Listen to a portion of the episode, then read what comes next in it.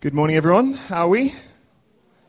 Good. It's a very rare pleasure that I get to actually speak to the adults of this church. Um, I think the last preach I did to adults was in Belmarsh Prison. A little bit of a different crowd there. Um, but you guys are probably slightly scarier, I think. Um, so let's just get the first slide up if that's possible. Amazing, it's already there.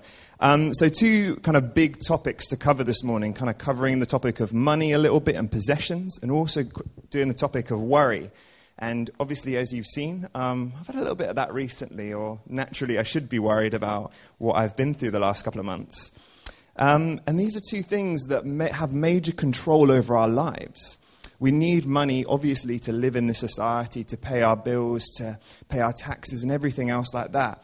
But also, we live in a society that more than ever, we are connected so much through social media, through everything else, that basically we're constantly in comparison with one another, and we're actually going, gosh, do I measure up? Do I look good to any, everyone else? Do I look as beautiful as that person? Do I look as strong as person? Am I, as, rich as that person? And, you know, uh, next slide up, please.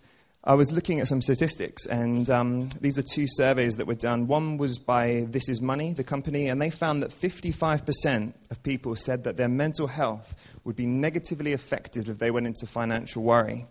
And the other one was the Money Advice Service in 2019, and one in five in that survey admitted that they were currently struggling with mental health um, problems because of financial issues. And I just want to say, as a church, if you are going through some financial worry right now, we love you and God loves you so much. And we genuinely want you to be able to talk about that with one of us on team here. We want to point you towards good people. There's an amazing group called CAP, which are Christians Against Poverty, and they want to help you. God has inspired them, God has empowered them to help you out of that. So please do come, do get help. You are so welcome here. God loves you. God loves you more than your money. Okay, so we are in Luke chapter 12. Uh, turn to um, verse 13. Uh, next slide up, please. Um, so we're thrown into this story where we have this younger brother, and he goes up to Jesus and he goes, Jesus, my older brother has kind of got the estate and he's been given most of the wealth over our father's inheritance. And, you know, this younger brother's annoyed. He's like, oh, I'm so angry. Like, Jesus, you need to deal with this. And what do you think Jesus says to him? Basically, in a nutshell, he goes, I don't care about it. Which, like, you don't expect Jesus to say that when it comes to an issue. He goes, That's not the issue I want to deal with this morning. This is not the issue I want to deal with is on, on this hillside. He goes, he goes and takes this next step and he goes, Beware. Beware, guard against every kind of greed. Life is not measured up by how much you own. And Jesus goes straight to the heart of the issue. And straight at the heart of the issue is this what measures up a good life? What measures up a good life? And for so many of us, we can look at all these different things and go, that measures up a good life. If I'm like that, if I'm successful in, in this thing or that thing, then I've lived a successful life. But what does Jesus say about living a successful life? So he then tells us this incredible par- parable of a rich man. Now, this rich man, he had produced this amazing kind of crop in this year, and he was doing so, so well for himself, and it's been abundant, kind of similar to someone starting a business, and basically their profit levels are up. You know, it's, their net is amazing, and it's going so, so well. But this is where the problem is. It was not in the fact that the man was rich. And I really want to say this.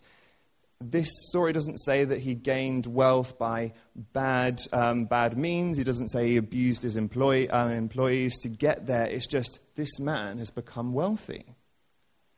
But is his response, is his response to his abundant blessing the right thing? And this is what we kind of see. Could you go to the next um, slide, please? And he basically says to himself, I've got all this wealth, I've got all this stuff, so what am I going to do about it? And we have these four I statements. The first I statement is this I don't have. He's just been given abundance, and he goes, I don't have big enough barns for my abundance, and it's all about me. It's my abundance. So, you know what I'm going to do? I'm I know what I'm going to do with my thing. I'm going to build these bigger barns. It's going to be amazing. I'm going to store this stuff for me. And then I'm going to go out and do it. And then I'm going to have. And all of this stuff points to something really big for us as people, especially in our society. It's this radical individualism which goes, I've just had this incredible abundance given to me. God has moved in an amazing way, and we have seen growth in, in all this stuff. But is our response often that of going, God, thank you. Thank you so much that you have given this to me. Thank you so much that you've moved in this. Or is it, okay, I've got something now, I'm secure?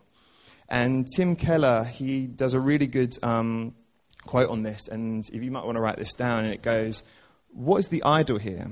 Is the idol for the rich man here money, or is it security? So there's two idols here. Like the surface idol is this guy's got a lot of money, he's rich, it's this kind of idol in front of him. But the deeper idol for him is this idea of I'm now secure because I have. And how many of us that you've time and time again been looking and looking and looking, going, what is that thing that's going to make me feel that I'm secure? What makes you secure? And this is where we just want to keep pushing in with Jesus like, what makes us secure? And the rich man, you know, he's going through all this kind of process of going, I've got this, I've got that. And the rich man starts talking to himself and he starts addressing himself by calling him my friend. Now, if someone calls themselves my friend, you know there's a bit of a narcissistic issue going on. Um, but he goes like, you know, I am now going to do these four things. And if you're reading the passage, because some people maybe shout out some of the things that he's going to now do, that he's got his security. He's going to. He's going to build barns. A bit later now, look to verse 19. What's he going to do? He's going to drink, he's going to be merry. Take it easy. So he's going to do these things. He's going to take it easy. He's going to eat. He's going to drink. And he's going to be merry. He is secure now. He can do all these things. But then God speaks to him and he goes, You fool, idiot, your time is up. Everything you've achieved, and quotation marks there, you've achieved, means nothing now. The only thing that really mattered is your relationship with me, with God. Just let that sink in for a second. How would you react if God said that to you this evening? Would you, how would that feel if God said to you, everything you've achieved with your life actually means nothing because it wasn't about me? It wasn't about the kingdom of God. And the kind of thing we're going to really dive in today is this one thing that I really want us to focus on, and it's this word trust. And next slide, please. And then next slide again. Um, I wanted to tell you guys about a story um, of this family, the Morris family. So, back in 2013, I'd finished my gap year. I'd been to China twice, um, served addicts out there, served young people out there, served the underground church out there. It was an incredible year. Um, and I then started university and I went to do a placement in Essex in Chafford Hundred. And the summer just before I arrived in 2013, something pretty incredible happened. And this is the story of the Morris family. Um, so there's this guy, Steve Morris, and he loves South Africa. He loves Cape Town. He goes out there. He went out there quite a lot. And this one year, he decided to take his family, took his wife, Diana, and their little boy, Caleb, who was about two and a half at the time. And they were going around this township in Cape Town, South Africa. And he was just overwhelmed by the poverty around him. And he's basically said he saw this other kind of two and a half year old, three year old, the same age as Caleb. And he saw this kid basically run into this kind of old shack, and there were these wires out the wall. It was not safe. And he saw this kid run in, and that was that kid's home. And he had Caleb with him, and he went, How can I stand here and act like that's not normal? How can I stand here and act like that's okay? And if that kid's going to go and my kid's going to go in as well. So he, he holds Caleb by the hand and they walk into this place and they get talking with the family inside this, this little house. And, you know, Steve's talking to these people and he's getting to know their names. He knows the poor, he's experienced the poor. And he is just kind of waiting there, and suddenly God speaks to him. He just hears God say in his ear, Would you give everything in your bank account right now to serve the poor of this community? To give you some context, Stephen, Stephen Diana had been serving up for the last seven plus years. They had about 30 grand in their account. And he was like going, he said yes instantly. He said yes instantly to Jesus. And then he realized what he had said, and he went, How am I going to tell my wife that I've just committed to this in prayer? Um, so he goes to Diana in South Africa and he, he says to her, Honey, you need to sit down. God said something a bit crazy to me. I don't know um, how you're going to feel about this. And so he sits her down. He says, I've just been so overwhelmed by this, and I just so clearly heard God say this to me. And this is her response. She went, This is going to be the best thing we have ever done. They both have been youth workers for years, uh, basically helping young people out in East London and Essex. And they basically have given up so much of their lives. And they'd been saving this money to basically get a deposit on a house in Essex and to start and make their family bigger.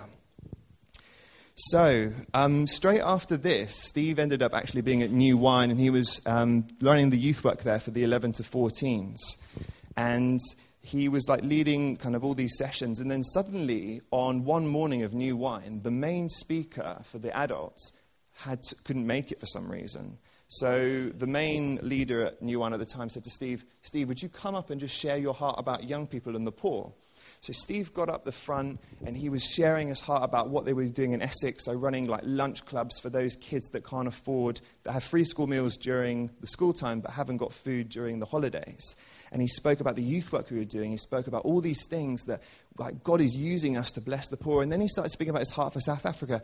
And then out of nowhere, you can actually watch this online. It's incredible. And he was just sharing his heart and pouring it out and going, and God told me and my wife not a few months ago that we need to give everything in our bank account away, and we're starting to do that. And as he was sharing this story, this old lady um, was just so convicted, and she walked up all the way to the front, and she laid a 20 pound note at Steve's feet. She laid a 20 pound note at Steve's feet.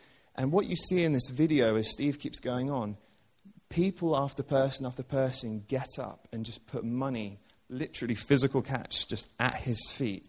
And at the end of that service, £40,000 was raised for the poor of South Africa. And then by the end of that summer, just before I met Steve, £100,000 had been raised. So his, him and Dana's money and this money at New Wine and other money that had come in. And I'm going to tell you what they've done with that. So they ended up going to South Africa and they built this education center. And they would basically, for about one year, Steve was basically flying back and forth to South Africa basically helping build this um, center. This center today helps 150 students per year get out of the slums. And it helps them get into a place where they're going to have life opportunities like they'd never had before. I had the pleasure one year of, I think my last year at Chafford Hundred, and this guy called Keenan, who'd basically grown up on the, in, the, um, in Cape Town his whole life, and he basically had been given opportunity to go overseas. He had been given an opportunity to use his talents. And the amazing thing about that is I got to meet these people. Many of those people that gave on that day at New Wine, they're never going to meet those individuals. But what I want to say about this story, it's not that Steve and Dana did this amazing thing where they gave away 30 grand. It's this. It's the fact that one man was willing to trust God with his bank account. It was that one wife was crazy enough to believe that God had spoken to her husband. And it's that one old lady didn't have a clue that what she was doing was going to cause one of the biggest offerings that Wine had ever had for a single purpose. But this is the thing is they gave all of them gave God their yes. Their yes for their lives. And my question to us is has God got the yes for our lives? Because that's scary but it is so beautiful. So the rich fool, his problem wasn't that he was rich, it was that he didn't give God his yes. He didn't look at God, he look at all the abundance and go, wow, what an opportunity. What an opportunity I have in front of me to change the lives of those around me. We were just singing it, that we want to change the lives of those around us. And uh, next slide, please. And this is the commandment we're given by Jesus. It goes, Love the Lord your God. Who makes say this together, actually? One, two, three. Love the Lord your God with all your heart, with all your soul, and with all your mind. And then he follows this by going, Love your neighbor as yourself with how we behave as Christians in this society, it is not about the fact that we love our neighbor in order to love God. It's that we love God and God compels us with this crazy love for the poor, this crazy love for individuals that haven't got someone to tell them that they are beautiful, crazy love for people that are on the margins of society. And He goes to us that love needs to overwhelm us. That love needs to come into us because when God says maybe something crazy, like give everything in your bank account, and I'm not saying that to you today, but if God says something, I'm not going to complain. The poor will love it, and He will love it too. And then we get onto this kind of next bit of the passage. Um, next slide, please. Of Jesus gives these kind of two images one of a raven and one of a lily.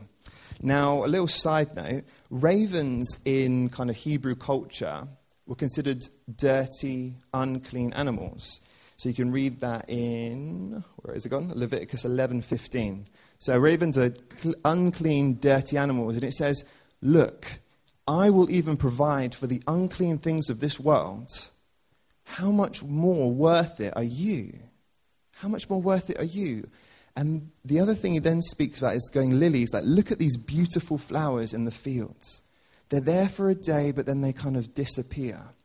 And these flowers are dressed better than the best, most wealthy king in the whole of Israel. And Jon Foreman, who, um, a Foreman who is the lead singer of a band called Switchfoot, in one of his songs called Your Love is Strong, wrote it like this. He goes, that these flowers are better dressed than any girl on her, on her wedding day. How many of us know what that image looks like of a, a bride dressed on her wedding day? Just get a bit of audience participation here. Um, so a lot of us, we know what that looks like. We know that image of beauty in our heads. And he goes, Look, I do that for things that don't even last a couple of days. How much more do I love you? And it speaks to this heart of God. God is a God of love. God is good. And I think we can look at that kind of, we can hear that thing about God saying to Steve, give away all your money Give away all your money, give away the security that you're going to have in life for the poor. And we can go, God, that's really mean. If we don't know the heart of God. Because the heart of God was, you're going to have a much better story. And you're going to still grow your family. And to this day, Steve and Diana, they've had another, I think, three kids after Caleb. And they've just decided to actually move back to the UK. Um, and what they actually saw was and this is kind of another bit of the story. Once they um, had given all this money away, some rich guy that they didn't even know basically gave every penny back to them in their bank account, and then they gave that away again. They are not interested anymore in keeping up with the Joneses. They're not interested in keeping up with some status of society. They're going, we have something way better, is that I can look, these guys can look us in the eye and go, you know what? It's not about us. We are the rich of the world. We are the rich. If we live in the UK, most of us, we are the rich of the world. And if we can give opportunity to those that would never be given opportunity, then we should. We should. We should be convicted. And I'm not telling you to go, go to the extent that Stephen Downer goes to, but I'm telling you that if Jesus says something over your life, are you willing to say yes? Am I willing to say yes? It's a big thing, it's a huge thing. Uh, next slide, please. Um, and there are different reasons for why we worry. One of them is not getting what we want. You know, I want to get those amazing grades in school. I want to get that promotion at work. I want to have this. I want to have that. But the thing is, like, there are so many circumstances in which those things aren't going to happen. And what happens when you don't get that? You worry. The next thing is getting what you want and losing it. How many of us have, you know, gained, we've got friends and then we've lost them, we've lost our reputation, we've, all these things that we basically, we crave for and crave for, and we believe that once we get to it, our identity will be secure, our hope will be secure, our family will be secure, but then we lose it. And what about getting what you don't want? An illness, an unexpected bill, I don't want to be ill at the moment. I don't want to be ill. I don't think that's what God has for my life. But I have a choice in this. I can either get worried and I can either go into despair and I can either do that or I can just turn my eyes to Jesus and go, God, I trust you and I worship you and I pray to you alone. And I'm not saying this as a hypocrite. I'm doing that. It's hard. And it's hard to see your dad suffering. I'm um, struggling as well. But we want to get real here. We want to get real here that we worry all the time and we're consumed with this. But what is the bedrock, people? What is the bedrock for our lives that is going to give you security in a way that you've never known it before? I'm just going to pray quickly. I'm going to do a little bit more, but I just want us to pray quickly. Yeah, let's just bow our heads. Um, Father, you know us. You know what we're going through in this room right now. You know, Father, the worry that is on our minds.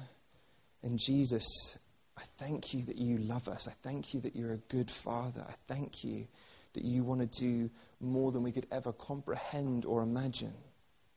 So, Jesus, we invite you in right now to our hearts, and we want to say yes to you. We want to say yes to your movement in our lives. Come, Lord Jesus. And then at the end of this passage, Jesus finishes off with three things. The first, uh, next one, please. The first is a reminder God is a good father. And I want to give you some characteristics because for some of us in, the, in this room, we don't know what a good father looks like. And this is some descriptions I want to give you. This is someone that provides accountability to you. This is someone that provides protection, a listening ear, affection, encouragement, stability, faithfulness, gentleness, and discipline. He provides our needs. He says to us, Trust me, I got you. And it's not saying to you and like really horribly going, Don't worry, don't worry, it's going to be fine. It's, it's like a father, a loving father, like I've just described, coming around you with their, shoulder, their arm around your shoulder and going, I'm here. I know your needs. I love you. The second is this aim, and it goes seek first his kingdom above everything else. What Steve and Diana did was go, We have this one life on earth. When I'm before God, He's not going to look at my house. He's not going to look at my car. He's not going to look at my shoes. He's not going to look at some inheritance I left for my kids. You know what He's going to look at? He's going to look at what you did for the poor. He's going to look at how we treated one another. He's going to look at how you prayed. He's going to look at the generosity in the relationship you have towards Him. He doesn't care about the rest. He cares about you so much, and He cares about the poor, and He wants us as a church, this church right now, to get our hearts and our minds fixed on this different reality of what measures up a good life. That's the first question. What does measure up a good life?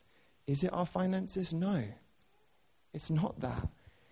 It is how we were generous towards God and how God said something to us. He gave us a vision, He gave us a passion for people, and He went and we went out and we went, okay, I'm just going to do this, Jesus. I'm just going to give some of this money away. I'm not going to just ignore that homeless person anymore. I'm not going to just spend this or that time doing this or that. I'm going to live the life you called me to because it's the best life I could ever live.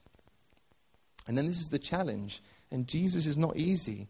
He, go, he says this He goes, Sell your possessions, give them to the poor. And I'm not telling you, anyone in this room today, that we need to have this kind of poverty gospel that if you are poor, therefore God will bless you. And I'm not going to speak also about this kind of prosperity gospel. It's like, if you do X, Y, and Z, God is going to bless you beyond everything else. There's a middle point, and it's called generosity. It's called generosity. And I'm not saying that purely financially. That could just be the fact that you see someone struggling and you put your arm around them and you pray for them, even if you want to go and hang out with someone else at the time.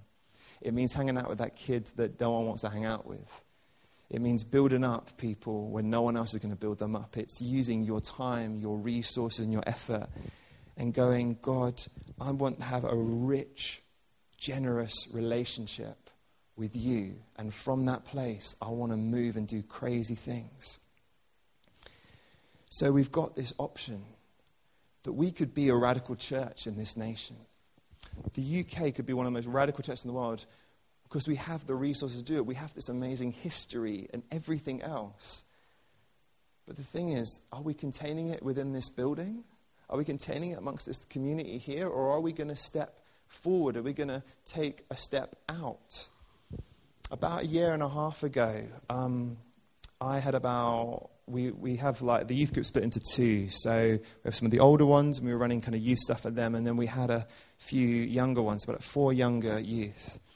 And I just felt God put on my heart this thing. He put this picture of the kingdom of heaven on my heart. And this passage in Luke, and it says, Go out onto the streets and bring in everyone that you see. And um, as of um, the last um, couple of months, we've now grown to 25 young people. We've started doing Alpha with them. And we're telling them about Jesus, kids that have never heard the gospel in their entire lives. And the thing is, that wasn't me. I've done absolutely no promo at all. I spent a good year, though, just praying that God would do something, that God would move powerfully. And He's bringing people into our community that we never thought we'd see. And the thing is, we have a choice as a church to be like, am I going to be generous in my relationship in prayer to God and wait for the miracle to happen? And even if it doesn't happen, I still want to be generous because that's what God judges me on at the end of the day. He judges me on the fact that I was generous in my prayer life. You know, I think of Steve and Tara and the work they're doing um, in West Asia.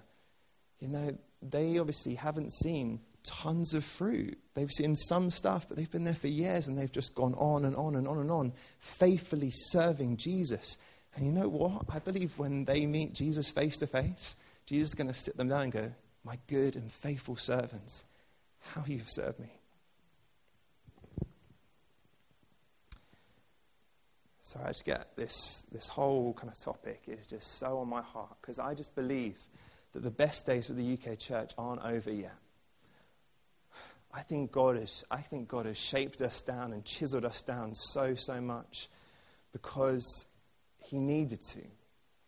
I genuinely believe that. I believe He wants to get rid of all the nominalism, and I, pr- I, I pray that He gets rid of all the apathy in our churches and that He turns our hearts to the poor because I believe once this church is full of the poor, we're going to see radical movement in this nation.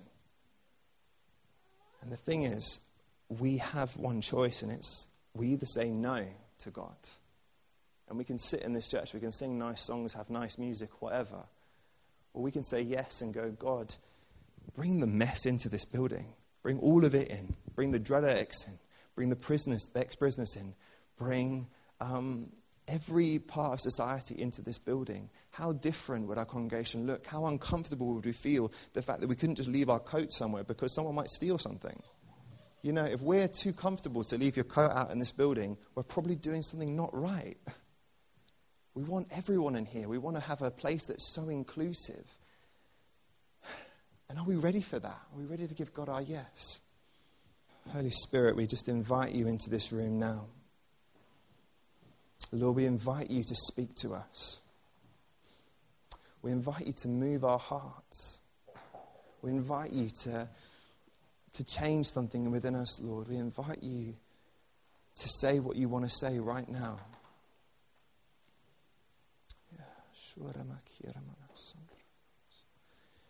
Yeah, just wait on Jesus. And I want us to do something brave in this room today. I want us to ask Jesus, what do you want to do with my life? What do you want me to do with my life? What do you want me to give? How do you want me to serve? I'm just going to wait a minute and then I'm, we get praying for each other as well in a second. But let's just wait. Ask God that. He might give you a picture, He might give you a word. It might, might be a thought in your head or a prompting to something God's put on your heart before. Let's just wait.